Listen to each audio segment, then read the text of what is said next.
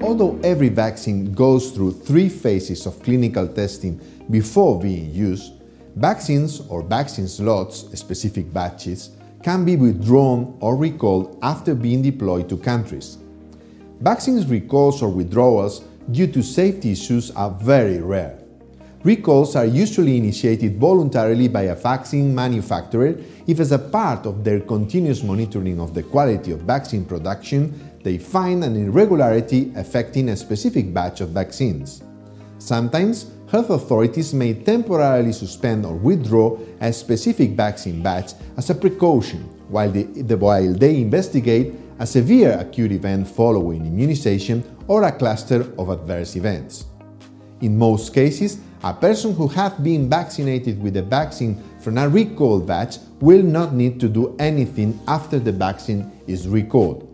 If the vaccine recall is related to a possibly safety concern, people who were vaccinated should talk to their doctor if they have any concerns that they may have been having a reaction.